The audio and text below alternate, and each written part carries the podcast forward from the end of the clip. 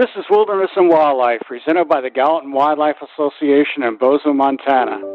This is a half hour program featuring commentaries and interviews with wildlife and wilderness advocates relating to the unique natural environment that we enjoy in the wildlands of the West and all across America. I'm your host, Jay Shell.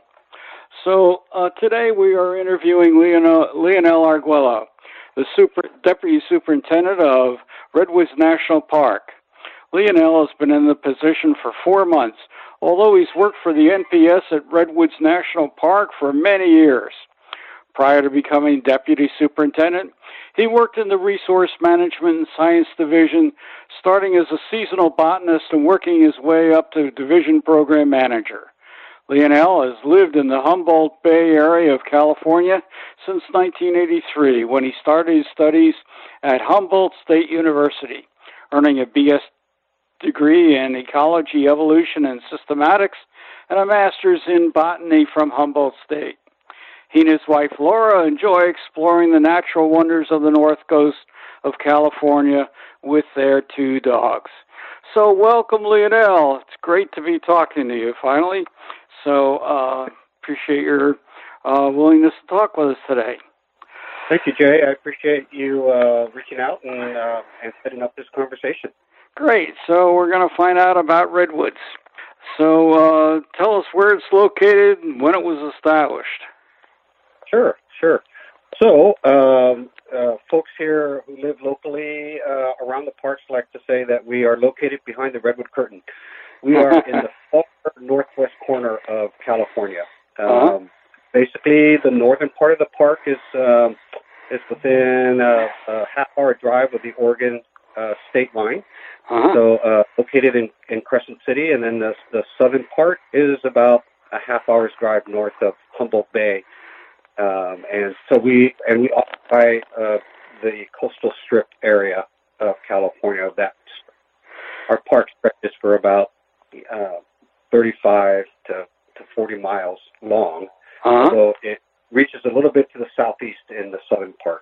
Um, and we were established in 1968 and uh, expanded with the Redwood Act in 1978. Uh-huh. And uh, the uh, Congress um, identified the the park uh, as meriting um, uh, this land as meriting national park status because of the the unique resource that we have, um, the the tall coastal old growth redwood forest. Uh-huh. So why was it considered worthy of a national park status? Congress designate made the designation, right? Yeah, it was it was it was uh it's a it was a congressional act that designated um, this area um, as a national park, and and essentially it was to preserve the remnants of old growth redwoods that were left after uh, or during actually at the time in 1968 during the industrial timber uh, you know logging era that was um, removing and converting a lot of the old growth redwood uh, into um, into products to be used in our society.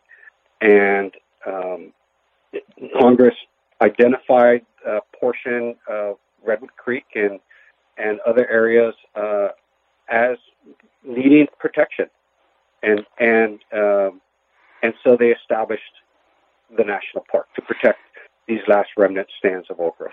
Well, I remember it was a big deal when uh, Mrs. Johnson went out there and and uh, for the park designation.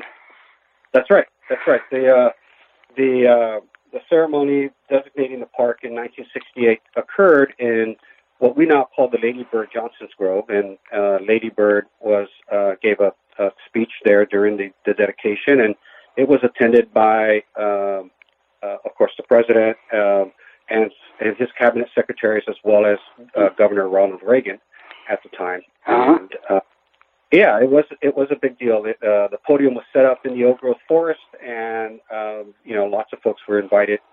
And it was a long struggle to create this park. Um, the the first the first legislation introduced into Congress actually occurred in 1911. Oh, wow. so uh, it it it was a long time coming, and sadly, um, it's unfortunate that we did not, uh, you know, Congress did not act early enough to provide for a, um, a, a national park earlier, but we got the park in 1960. Mm-hmm. And, and, again, it ended in 1978. And it's been designated as a World Heritage Site by the United Nations. What does that mean? Yeah, so uh, UNESCO identifies uh, sites of global importance and um, that have either some natural or cultural uh, resource uh, that is is so significant um, that uh, that they identify it and and provide nomination for it to be identified and listed under their uh, UNESCO World Heritage Program. And we how? Were, mm-hmm. Go ahead now. Okay, we were inscribed in 1980, and uh-huh. it was the identification of the values of the old growth uh, as a unique global resource. Um, I don't know if your your listeners know this or not, but but essentially, uh, redwoods only occupy a strip of of uh, land from southwest corner of Oregon down to a little bit south of Central Coast California, just uh-huh. south of San. Right. right. And, and, and, along the coastline, basically a little bit inland, maybe a, you know a, a, few tens of miles inland, you'll find redwoods, but not very far inland. Mm-hmm. And uh, originally, two million acres uh, of old growth, you know, mm-hmm. occurred. Um, now there's only ninety thousand acres of old growth mm-hmm. left. that two million acres of, of, redwood. The rest has been cut over. Uh, so the uniqueness of old growth redwoods is pretty high in the world, and UNESCO, the UN program, uh, identified um, RNSP as, as part of the um, part of its program in order to preserve and and inscribe it into the, the system as preserving old growth redwood forests. Well, have redwoods been cut back from what they originally where they originally uh, extended? Yeah, they, they haven't. We haven't lost any ground. Uh, it, you know, in its original. Well, okay, the original footprint as we know it is about two million acres. Uh-huh. And that's uh, there's still redwoods growing in there. I, I don't want to suggest that the range is shrinking because of logging. That's not the case uh-huh. at all. Uh-huh. It, it, logging is, is simply providing a, a, a resource for, for people to use redwood material. And what's been lost, though, is the old growth. You, uh-huh. cannot you recover old growth because it takes hundreds of years right. to recover Right. And so once you cut it, you no longer have it, and you can't grow it back in 30, 40, 50 years. So uh, it takes time to recover that so protecting the last stands of old growth redwood was identified pretty early on. In California, three state parks, um, uh, well, more than three, but three up here in northern, uh, northwest corner of California were, uh-huh. um, were created by the California State Park System in the 1920s. And they protected about 20,000 acres of old growth in three state parks. Um, and so the national park came along in the 1960s and expanded in the 1970s to double that and create this uh, this area of national and state parks that preserve about 40,000 acres um, of of coastal old growth redwood forest. So what is that? Are, Go ahead. Yeah. Okay, I was just going to say to our south there are other smaller stands of old growth redwoods that are um, protected by the Bureau of Land Management Mm-hmm. California State Parks has additional old growth redwood parks, basically from uh, going south from Redwood National Park southward uh, all the way down to Big Basin.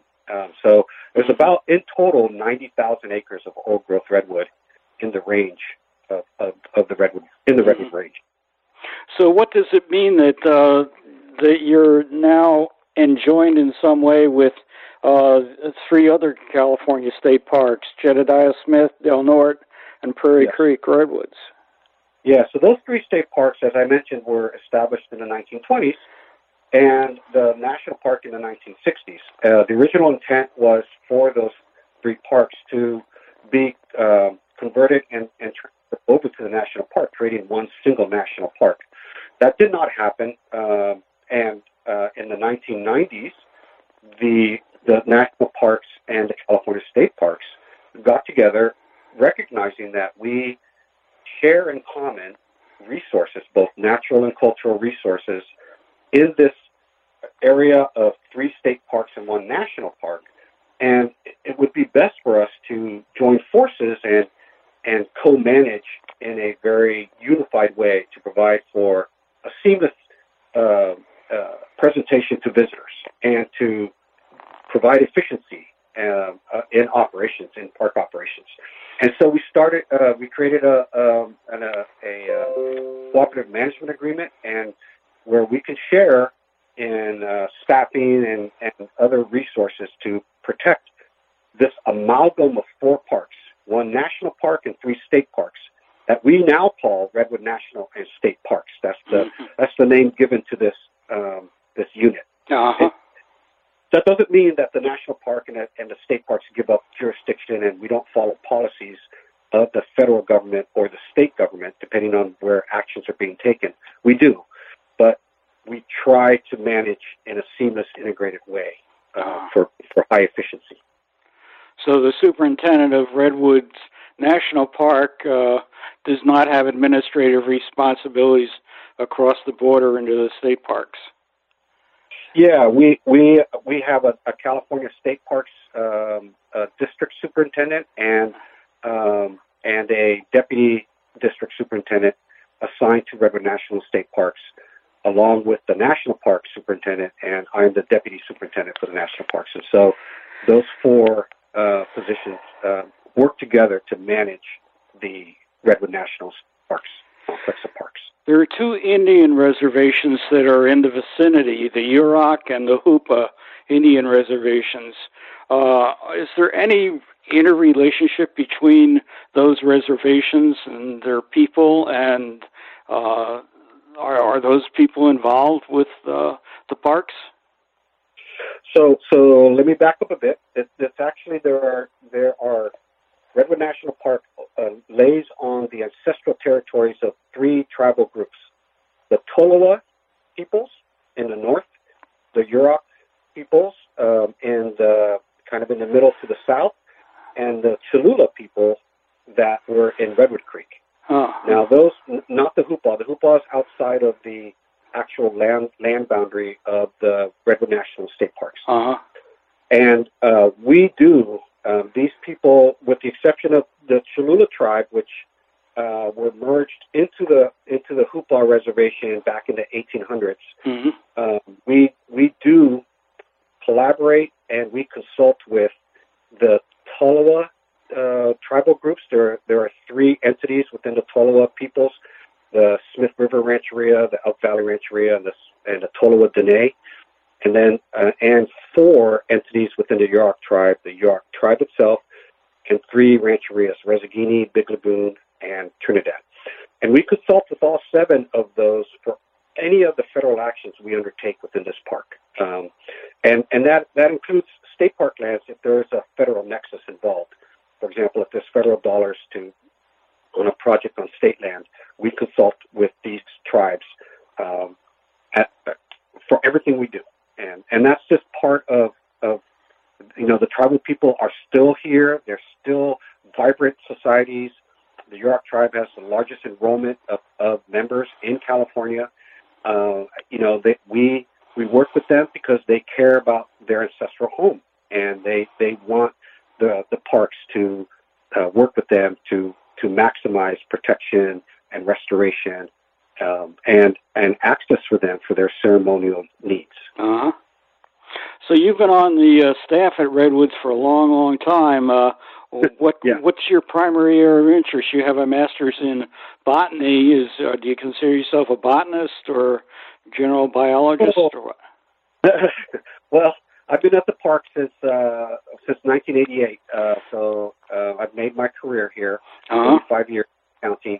Yes, I, I did get my degree in botany, my master's, and I and I focused originally the first 12, 13 years of my my career here at this park in in vegetation uh, management and in in uh, in botany. Um, but but since then, I, I've moved up um, into more supervision and management, and now as a deputy superintendent, my my interest really lies in the uh, effective management of this park and bringing bringing my long history of working here at Red National State Parks to the management team that has you know responsibility and, and obligation to to manage our parks cultural and natural resources and to provide for visitor enjoyment in a way that that is most efficient and effective.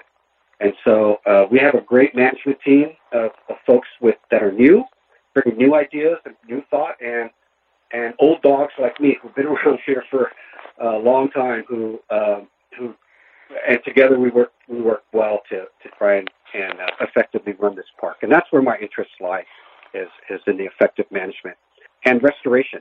We we do a lot of restoration in this park, and um, I know we're going to talk about that here right. soon. But but the restoration um, of the of our 132,000 acre park, approximately, um, 120,000 of that is is coniferous forest.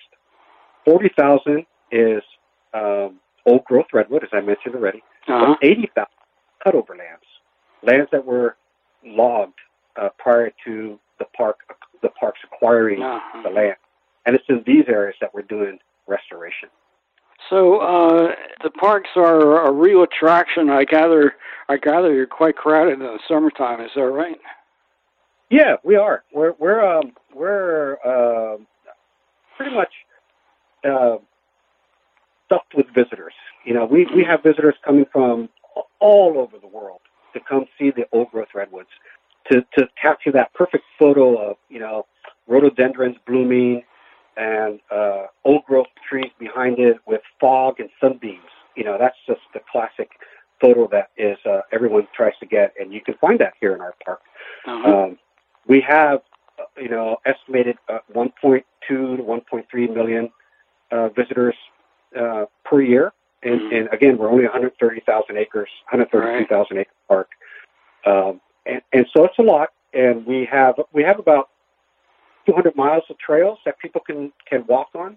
Uh-huh. Um, we have five uh, developed campsites that offer about 332 uh, campsites, and we also offer five uh, backcountry sites that mm-hmm. offer 32, and then we open up um, our uh, Redwood Creek Gravel Bar to 50 campers per night. Oh. So there's plenty of opportunities for folks to come and recreate and uh, enjoy. Um, and the things that people can do while they're here is, you know, uh, our our um, our park is is I wouldn't say mountainous in the sense of, of high mountains, but we're in the in the coastal mountains where you know we have dramatic bluffs that shoot out of the Pacific Ocean for hundreds of feet upwards, and uh, we have um, that's where you know you'll find the coniferous forest and old growth. The coastline is dramatic. We have 35 miles of coastline. It's pretty undisturbed in terms of of um, development. Uh, we have uh, elevations up to 3,000 feet where you can get above the coniferous forest and into the prairies and old growth, uh, coastal grasslands and, and oak woodlands. I'm, I'm sorry, and and from there you can have 360 degree views of of uh, the surrounding environment of Humboldt County and Del Norte. So there are two major rivers uh, in the park, uh, or, adjacent to it. Uh, talk about those, uh, and I would assume that the tribal groups have a real interest in fishing in those rivers. yes, uh, actually, we have three. We have three uh, major uh, uh waterways flowing through the park. Uh, so from north to south is the um, the undammed Smith River, a wild and scenic river, and and really the crown jewel of, of that wild and scenic program because of its its undammed and and the park and it runs through a portion of the park at the north end. Um, beautiful. It, it, it winds through our old growth where we have our Jedediah Smith campground. Uh, beautiful place to camp and uh, and then walk to down to the Smith River. Uh, great fishing. The steelhead fishing on the Smith River is outstanding, and um, and so it is a draw for, for lots of folks to, mm-hmm. uh, to in, in the during the season. Then in the middle of the park is the Klamath River. Now we have just a very small, just basically the estuary of the Klamath River. Mm-hmm. The Klamath River flows for 257 miles, and we just got the estuary portion mm-hmm. uh, where it flows out into the ocean. But that is where the Yurok tribe um, um, really is involved in in uh, harvest of salmon that come into the estuary there, um, and so a very important river system and um, and and the, really the lifeblood for the Yurok tribe. Um, uh, the Klamath River is. And then south, uh, the south end of the park is Redwood Creek, much smaller order of a class of, of waterway, um, and that is where most of the national park land base is, is uh, occurs. And we own the lower third. The the park, the national park, occupies the lower third of Redwood Creek, with the exception of the Orick Valley, um, where the town of Orick exists, mm-hmm. and um, and that's where uh, we um, uh, do most of our restoration. And that's the area of the park where a lot of, of uh, lands were cut over. Mm-hmm. So we're we're doing our work to uh, to restore those landscapes. Let's talk about the geology. Uh, uh, I assume that there's uh, some seismic activity up there, and uh, yeah. tell us about tsunamis too. Yeah, yeah. There. Uh, so, so seismically, we are sitting on the uh, the edge of the Cascadia subduction zone, and that that subduction zone uh, runs from a little bit south of the park, um, at, from the, from Cape Mendocino, which is south of uh, Humboldt Bay, and runs for about uh, 600 miles north up to the Vancouver Island in BC. Mm-hmm. And um, that subduction zone has generated um, some pretty uh, significant earthquakes. The last one, it, it, the last one was recorded or unrecorded, but um, um, but we know that it occurred was in, in 1700, the year 1700, mm-hmm. uh, because of the uh, the recordings in Japan of an orphan tsunami, a 30 foot tsunami arriving, um, you know, and and based on on sediment studies done here, uh, that was the last known a rupture of the Cascadia subduction zone. Mm. But we've had many smaller earthquakes in our area, and, and our, our parks is, is rife with uh, fault lines. So it is a seismically active area. Uh, of course, being a coastline, we also receive tsunamis from distant uh, locations. The last one, last significant one, was in 2011 uh, from Japan uh, that that came and impacted the uh, the Crescent City Harbor uh, in the north part of the park. Mm-hmm. Um, and of course, in 1964 was the Great Alaskan Earthquake that also impacted um, the shoreline up in the north part of the park. Mm. so, so yes, we have a lot of earthquakes. That's that's part of the life of living in California. Um, and um, and you know, it, thankfully, they're not a regular occurrence but but we are all prepared uh, for dealing with them to the best that we can. Uh-huh. Well, uh, the uh, the Cascadia subduction zone is part of the uh, Juan de Fuca plate. Is that correct? So yeah, so there are three.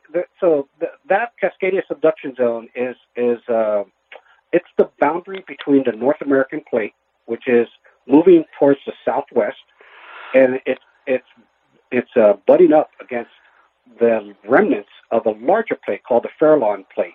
The uh-huh. Farallon plate uh, is now mostly subducted already under North America plate. Right. But what's left behind are three smaller plates: the Gorda at the south end, the Juan de Fuca in the middle, and the Explorer plate up by Vancouver Island. Mm. Those three smaller plates, the remnants of the, the larger Farallon plate, are what is being pushed it's being squozed between the North American plate and the Pacific plate, and the Pacific plate is moving to the northwest. And these little three remnant plates are being shoved up against uh, the the inbounding North American plate, and as they subduct under the North American plate, uh, they create tension along that boundary, and every now and again, the North American plate snaps and releases its tension, which creates the the the, the megathrust earthquakes and resulting in and tsunamis up to you know 60 feet um, that can run up many miles inland. Do you have any uh, fault lines that run through the park? Yeah, yeah, we have we have several in the south. Um, the Grogan Fault, um, which defines really the the uh, the two sides of Redwood Creek. Mm-hmm. Basically, runs along uh, the Redwood Creek runs along the Grogan Fault, and um, and we had a few earthquakes just a couple years ago uh, on mm-hmm. the Grogan Fault, uh, uh-huh. small one in the the four point uh, magnitude range. Have you had any land movement?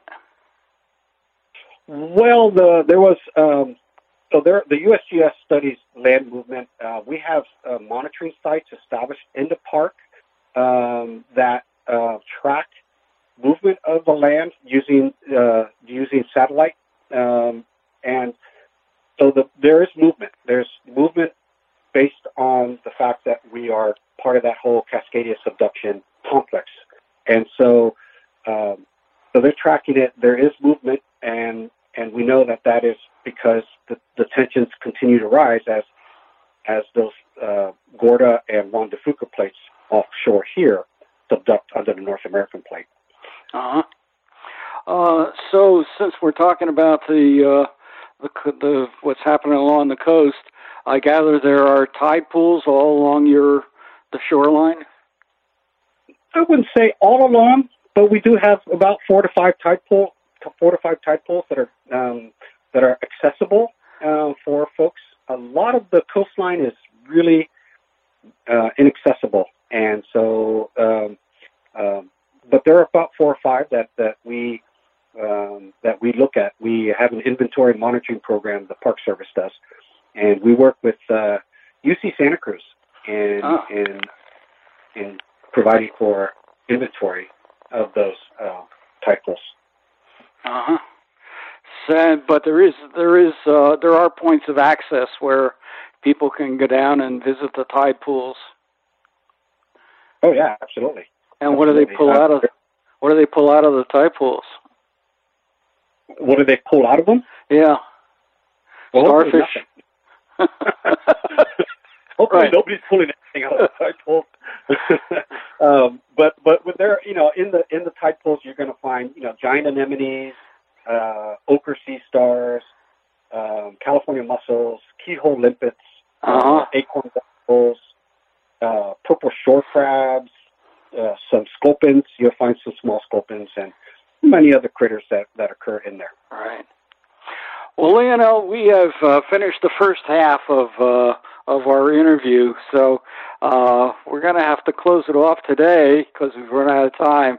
But uh, we'll do we'll do another interview for next week and uh, and uh, talk about the wildlife and and other features of the park.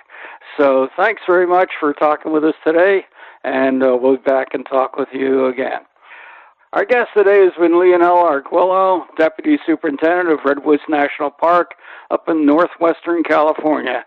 This has been Wilderness and Wildlife, a presentation of the Gallatin Wildlife Association in Bozeman, Montana.